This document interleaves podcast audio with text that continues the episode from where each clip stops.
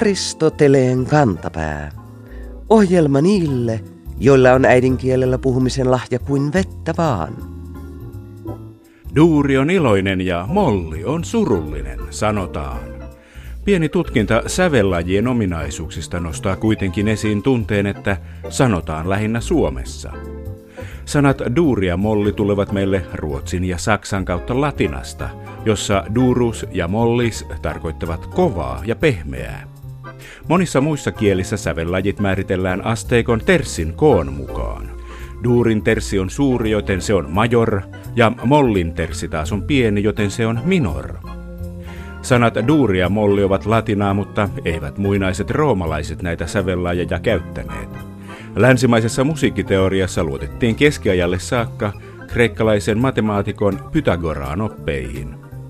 Niinpä keskiajan yksin lauluissa ja moniäänisessä musiikissa nojauduttiin 500 vuotta ennen ajanlaskun alkua eläneen Pythagoraan periaatteiden mukaan kvintti- ja kvarttiharmonioihin. Yhdysvaltalainen pianisti kirjailija Stuart Isakoff nostaa kirjassaan Pianon taika esille 1400-luvulla eläneen englantilaisen säveltäjän nimeltään John Dunstable, joka oli aikansa tunnetuimpia ja vaikutusvaltaisimpia säveltäjiä. Dunstaplein elämästä ei tiedetä juuri mitään ja hänen sävellyksensäkin ovat enimmäkseen kadonneet tulipaloissa, mutta koska hän oli niin tunnettu, sävellyksiä on löytynyt eri puolilta Eurooppaa. Ja näissä sävellyksissä on kiehtovia uutuuksia, kuten aivan uutta moniäänisyyttä ja uusia sävelten suhteita, kuten terssejä ja sekstejä. Yhdessä maanmiestensä kanssa Dunstable oli luomassa tyylisuuntaa nimeltään Contenance Anglaise, joka hurmasi eurooppalaisia uusilla sävyillä. Siis suomeksi sanottuna duuri- ja mollisävyillä. Meillä ikuisena universaalina totuutena pidetty sääntö duuri iloinen, molli surullinen, onkin siis ollut edes mahdollinen vasta keskiajan lopulta saakka. Mutta milloin nuottikirjoitus tuli mukaan kuvaan? Onko musiikki universaali kieli ja nuotit sen kirjoitusjärjestelmä? Säveltäjä ja Sibelius Akatemian lehtori Tapani Länsio saa kertoa.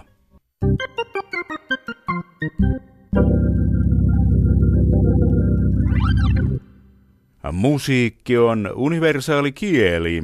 Ovatko nuotit tämän kielen musiikin kirjoitusta, säveltäjä Tapani Länsiö? No, mä joudun kyllä pikkusen nyt oikaisemaan tota siis, äh, musiikki ei ole kauhean universaalia, eikä se oikeastaan kieli, vaan ensinnäkin musiikki on aika riippuvainen ajasta ja paikasta, ja se on aika kansallinen, ja jos me ajatellaan meidän kykyä, ihan suomalaisen kykyä ymmärtää vaikkapa eteläafrikkalaista tai länsiafrikkalaista lyömäsoitin musiikkia, niin totta kai me kuullaan ääniä, mutta kyllä se voi jäädä hyvin epämääräiseksi, että vaikka rummuttavat, että hei, tulkaa tänä iltana kylään, meillä tarjotaan tänä iltana vähän ruokaa ja juomaa.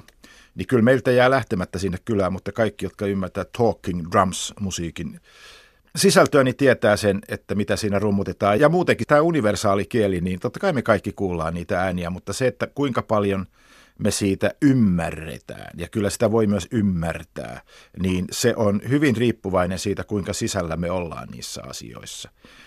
Ja sitten toisaalta, onko se kieli, niin minusta se ei ole kieli kielien joukossa, vaan sanoisinpa vaikka niin, että kun me haluamme ilmaista jotain, niin me olemme kehittäneet kielen ilmaistaksemme jotain. Ja se, mitä tällä kirjoitetulla ja puhutulla kielellä ei kyetä ilmaisemaan, niin sitä varten meillä on sitten musiikki musiikki. Ja nyt pitäisi sitten sanoa, että mitä se musiikki ilmaisee, niin mä en pysty kääntämään puhutulle kielelle musiikin kieltä. Mun pitäisi nyt soittaa tai parhaassa tapauksessa laulaa, ja mä uskon, että tältä nyt säästetään kuulijat. Mutta että musiikin kieli ei käänny puhutulle ja kirjoitulle kielille, ja sen takia tämä musiikki on olemassa. Ja se, että onko se kieli, niin no semanttista, mutta te, ne viittaa samaan pisteeseen. Että molemmat haluaa ulottua sanomalla jostain asiasta jotain.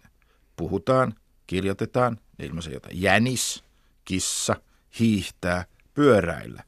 Mutta että musiikilla sitten soitetaan jotain, ehkä usein sitä miltä meistä tuntuu. Ja Me... nuottikirjoitushan on sitten niin kuin yksi välikäsi tähän soittamiseen ja laulamiseen. Nuottikirjoituksen avulla pystytään niin kuin välittämään tietoa siitä, miten soitetaan, mitä soitetaan Ja se on tietysti ihan hurja likiarvo, mutta että kyllä se on samalla tavalla kuin on ihan kirjainten kirjoittaminen, niin kyllä nämä sitten on aika analogisia, että kirjaimet kirjoitetaan siitä, mitä puhutaan ja sitten luetaan se ja sitten saadaan jotain tietoa. Niin samalla tavalla nuotit välittää tietoa siitä, mitä soitetaan ja lauletaan. Ne ovat siis eh, musiikin muistiin merkitsemisen väline. Se on kai ihan riittävän hyvä mittatarkkuus selitykseksi tähän.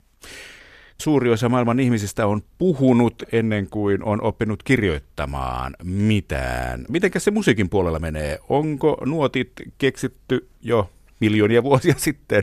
Milloin nuotit keksittiin? No Mä luulen, että kyllä semmoinen virallinen historian teoria, teorian historia on siitä, että se on noin 4000 vuotta sitten, eli 2000 vuotta ennen Kristuksen syntymää.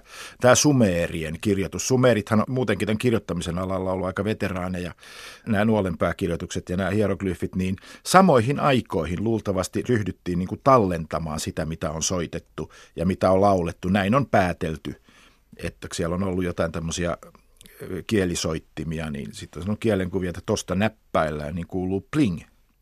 Osataanko näitä tulkita? Mä luulen, että suunnilleen yhtä hyvin kuin yli Malkaan sumerien kirjoituksia osataan tulkita. Ja yhä enemmän on opittu tulkitsemaan niitä, mutta että kyllähän se ilmeisesti se riski semmoiseen väärin tulkitsemiseen on varsin iso, mutta toisaalta kukaan ei tule myöskään oikaisemaan. Se ei kuitenkaan ollut siis tätä nykyistä länsimaista nuottikirjoitusta, mitä me täällä Suomessa harrasta, säveltäjä Tapani Länsi. Ei varmasti siis. Tämähän on varsin kapea tämä, jos sanot tämä länsimainen, mitä Suomessa harrastetaan, niin se on todella länsimaista, tämmöisen länsimaisen klassisen musiikin. Se on kehittynyt jostain pikkuhiljaa tuolta frankoromaanisesta laulusta, gregoriaanisesta laulusta, kreikasta, jossa on ensin merkitty ihan – sanapainot, että paino, ei paino, vähän paino, ylös, vähän paino alas. Siitä pikkuhiljaa tullut viivoja ja sitten jossain tuhatluvun kieppeillä niin tuli se viides viiva, se Guido Aretsolaisen kehittämä ja siitä sitten tämä meidän nykyinen järjestelmämme, jossa on niin kuin viisi viivaa ja, ja sitten kauhean määrä avaimia siinä edessä kertomassa, että – miten tämä viivasto ikään kuin skaalautuu sitten näihin äänentasoihin, mitä soitetaan ja lauletaan, mutta että se niin kuin maailman historiassa on äärimmäisen tuore keksintö ja musiikin historiassakin niin kuin varsin tuore. Ja nuottikirjoitus ei myöskään ole ollut ihan täydellinen heti alkujaan. Onko se nykyään täydellinen? Ei. Siis sen suhteellisuus täytyy niin kuin ehdottomasti aina ymmärtää. Että jos me ajatellaan niin kuin äärimmäisen kehittyneitä järjestelmiä, joku Beethovenin sinfonia tai Sibeliuksen sinfonia, niin siitä huolimatta, että 30 orkesteria ja kapellimestaria soittaa tismalleen samoista nuoteista ja samoista partituureista, siitä huolimatta me voidaan sanoa, että tämä on tämän, tämä on tämän. Ne voi olla hyvin erilaisia. Että samalla tavalla kun luetaan vaikka tekstiä, niin aina kun ihmiset lukee, niin pieniä painotuseroja, pieniä sävyeroja. Ja tämä suhteellisuus on tässä on niin kuin aika mielenkiintoinen. Niin, ehkä se tekee juuri kiinnostavaa tästä, niin kuin tästä musiikista. Juuri näin, juuri näin. Kehittyykö nuottikirjoitus nykyään? Joo, hurjasti. Siis koko ajan, kun soittotavat kehittyy ja soittaminen muuttuu, niin siis keksit, siis äänimaailmahan on, jos ei nyt ääretön, niin ainakin rajaton. Ja aina kun kehitellään joku uusi ääni, otetaan ihan vaikka joku viulu, niin sieltä löytyy aina eri tavalla ropsottamalla tai eri tavalla napsuttamalla löytyy joku ääni, joka osoittautuu kiehtovaksi. Niin kyllä sille pitää niin kuin tavallaan keksiä aina uusi merkki, että miten tämä ääni sitten soitetaan. Ja näin se niin kuin muuttuu muuttuu, koska aina kun tehdään jotain, jolle ei ole merkkiä, niin sitten sille pitää keksiä se merkki ja sitten se jää olemaan. Jos se on hyvä, jos se on huono, niin sitten se ei jää olemaan. Valvooko tai systematisoiko jokin kansainvälinen elin nuottikirjoitusta? Onko YKs... Valitettavasti ei koska kyllä sitä saa semmoista nuottia käteensä, että vaan niin kuin ihmettelee, että mitä ihmettä tässäkin pitää tehdä. Etenkin jos säveltäjät edellyttää, että varmasti tiedät, mikä on tuo merkki, jossa on vähän korpinnokan näköinen neliapilasen suussa.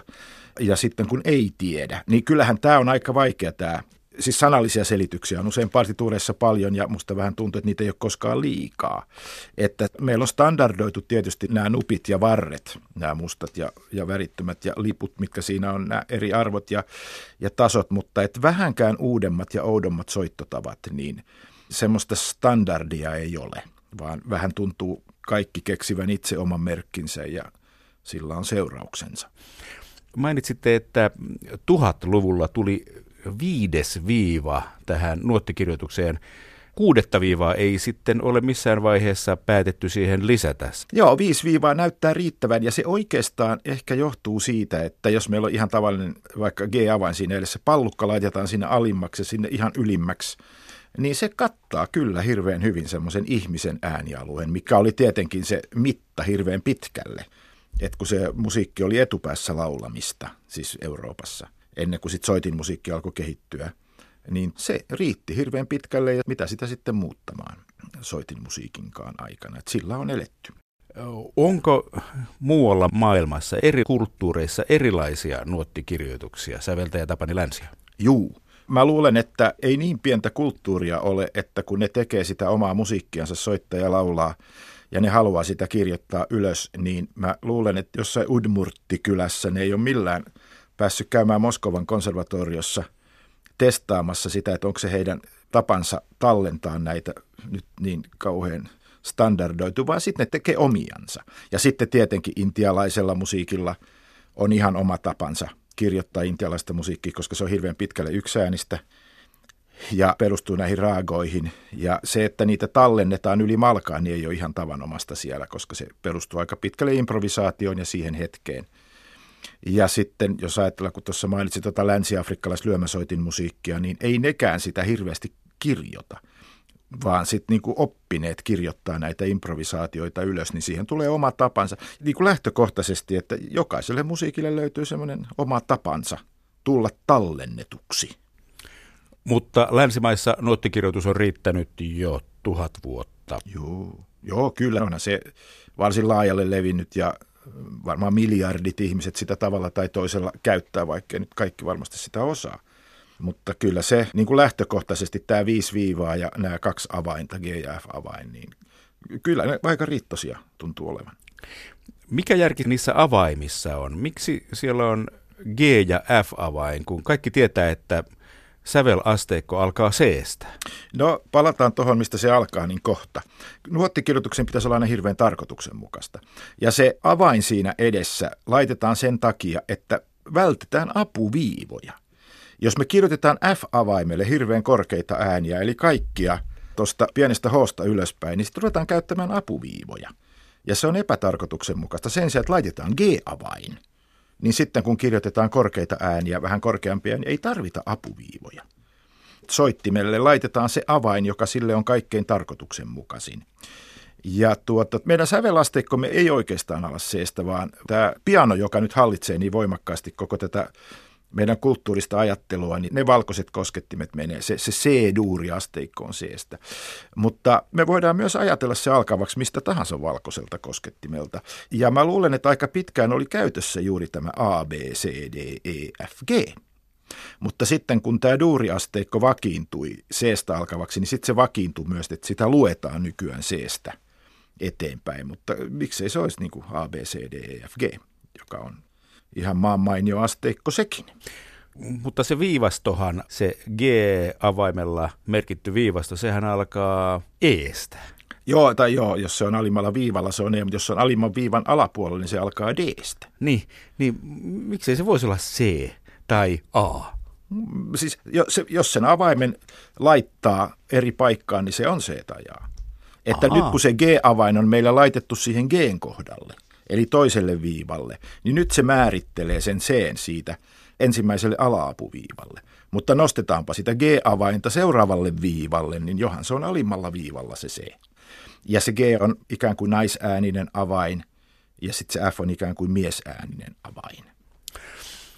No, mikä tämä idea on, että nuoteilla, musiikilla on kuitenkin nämä aakkosten nimet, A, B, C, D ja niin edelleen. Nyt pistit pahan ja mä yritin sitä vähän katsellakin. Mä luulen, että ne on alun perin ollut siis tämmöistä kirjainta, että kielestähän tämä kaikki on lähtenyt.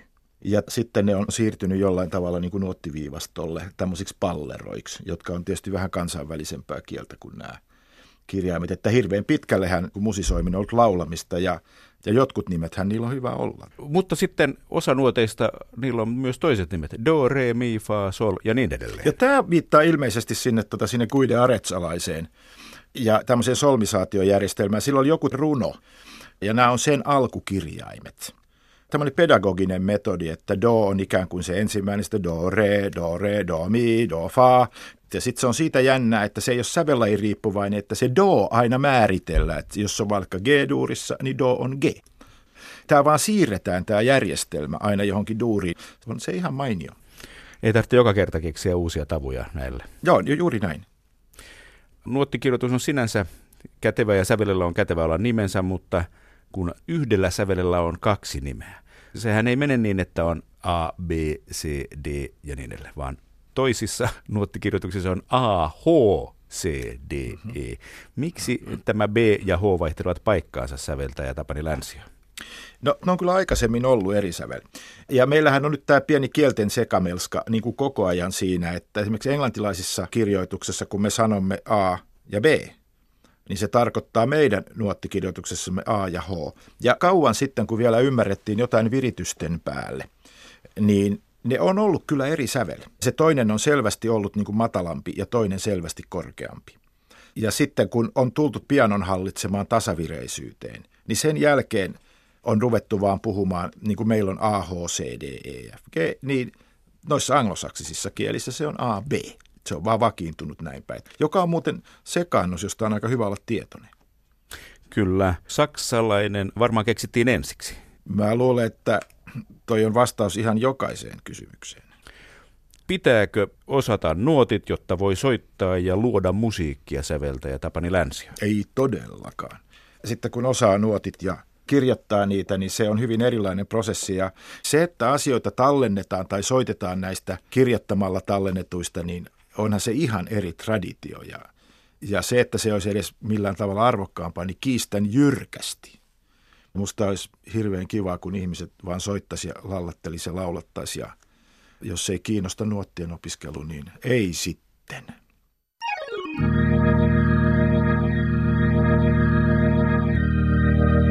Viikon fraasirikos. Usein eri alojen erikoistermistö liukuu yleiskieleen. Monesti tässä seuraa sellaisia kysymyksiä kuin seuraava kuulijamme Jyrki Sakarin meille lähettämä ihmettely. Me muusikot puhumme temposta ja urheiluselostajat temmosta. Olemmeko me väärässä vai urheiluselostajat, vai taipuuko sana tempo käyttötarkoituksesta riippuen kahdella eri tavalla? Tempo on tosiaan alun perin muusikoiden kieltä. Italiasta saatu lainasana tarkoittaa yleisesti aikaa ja musiikissa se viittaa sävellyksen nopeuteen, siihen montako nuottia tietyssä ajassa soitetaan. Ei ihme, että käsite sopii hyvin aikojen ja matkojen kanssa painivan urheilunkin filosofiaan. Jokainen ihminen kokee ajan eri tavalla, mutta aikaa koskevissa sanoissa ei kuitenkaan voi sallia erilaisia käytäntöjä. Musiikin ja urheilun tempot taipuvat siis samalla tavalla. Niinpä Aristoteleen kantapään nopeusfraasien aikaihminen määrää jokaisen temmon käyttäjän hankkimaan metronomin ja harjoittelemaan sen kanssa sanan tempo taivuttamista tempomerkinnällä appassionaatto intohimoisesti. Tempo, tempon, tempoa, tempoon, tempot, tempojen, tempoja, tempoihin.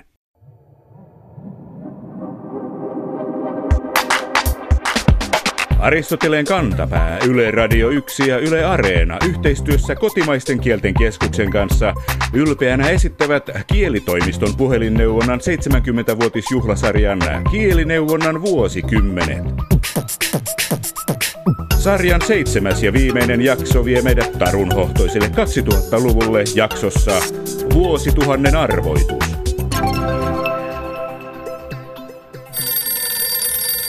Kielitoimiston neuvonta Maija Manninen. Lahtisen Pertti huomenta vai pitäisikö sanoa päivää. Ää, toimitan meidän paikallislehteemme Kielipalstaa ja... Huomenta, huomenta. Tässä olisi muutama asia, joita lukijat ovat kysyneet meiltä. Ää, sopisiko vastata? Tulisi lehteen. No, yritetään. Ensin vielä vähän tästä millenniumista, että miksei sitä saisi kirjoittaa isolla alkukirjaimella, kuten muualla maailmassa. Ja miksi yleensä pitää käyttää lainasanaa, eikö ole löytynyt suomalaista vastinetta? Suomessa ajan jaksojen ja aikakausien nimet kirjoitetaan vakiintuneesti pienellä, toisin kuin vaikka Englannissa. Suomalainen vastine vuosituhannen vaihde ei ole ehkä tuntunut yhtä kätevältä ja kansainväliseltä. Selvä. No sitten tähän vuosilukuun 2000. Kun esimerkiksi 1960-luvulla syntyneet ovat 60-lukulaisia, niin mitä ovat 2000-luvulla, siis sen ensimmäisen kymmenen vuoden aikana syntyneet? Ovatko he 010-lukulaisia? 010 lukusanan sopivuudesta on kysytty suomen kielen lautakunnalta jo hyvissä ajoin ennen vuosituhannen vaihtumista. Lautakunta ei pitänyt sitä hyvänä. Eihän ole sellaista käsitettä kuin 010. Suomen kielen lautakunta on sen sijaan suosittanut 2000-luvun ensimmäisen vuosikymmenen nimeksi sanaa ensikymmen. Niinpä ensimmäisen kymmenluvun ilmiöt edustaisivat ensikymmenlukulaisuutta ja ihmiset olisivat ensikymmenlukulaisia. Mm, tuntuu kyllä vähän teennäiseltä. Mutta saako vielä kysyä yhden, josta on tullut meille enemmänkin tiedusteluja? Kun nyt on naispresidentti, joka ei ole naimisissa, niin voiko hänestä kuitenkin sanoa rouva presidentti? Yleensähän riittää pelkkä titteli, tasavallan presidentti tai presidentti, juhlallisissa puhutteluissa arvoisa tasavallan presidentti. Mutta jos rouva-sanaa tarvitaan, kuten vaikkapa kunniakomppanien tervehtiessä armeijan ylipäällikköä, rouva presidentti on kyllä sopiva ilmaus. Naisten puhuttelusanana siviilisäädystä riippumatta voidaan nimittäin käyttää sanaa rouva.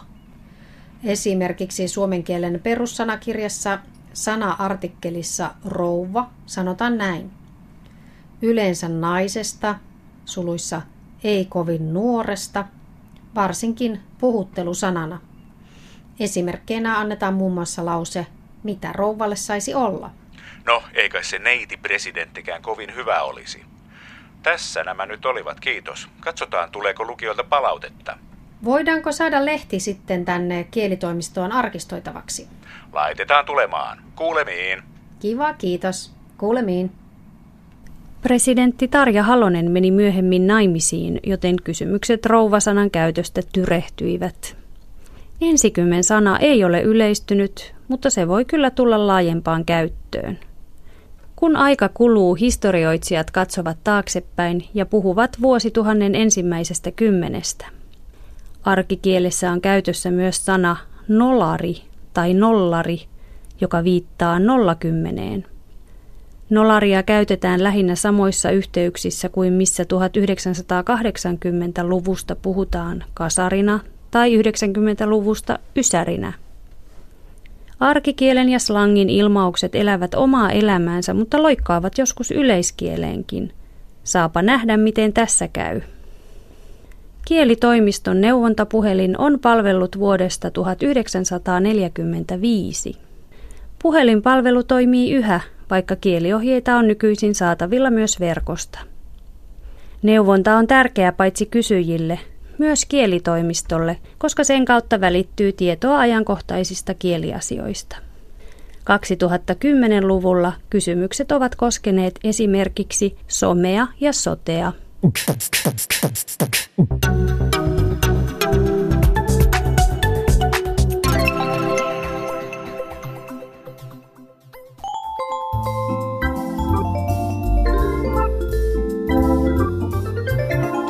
Kerro Aristoteleen kantapäälle, mikä särähtää kielikorvassasi. Tee se internetissä osoitteessa www.yleradio1.fi kautta Aristoteles tai lähetä postikortti PL 58 00024 Yle. Aristoteleen kantapää selvittää, mistä kenkä puristaa.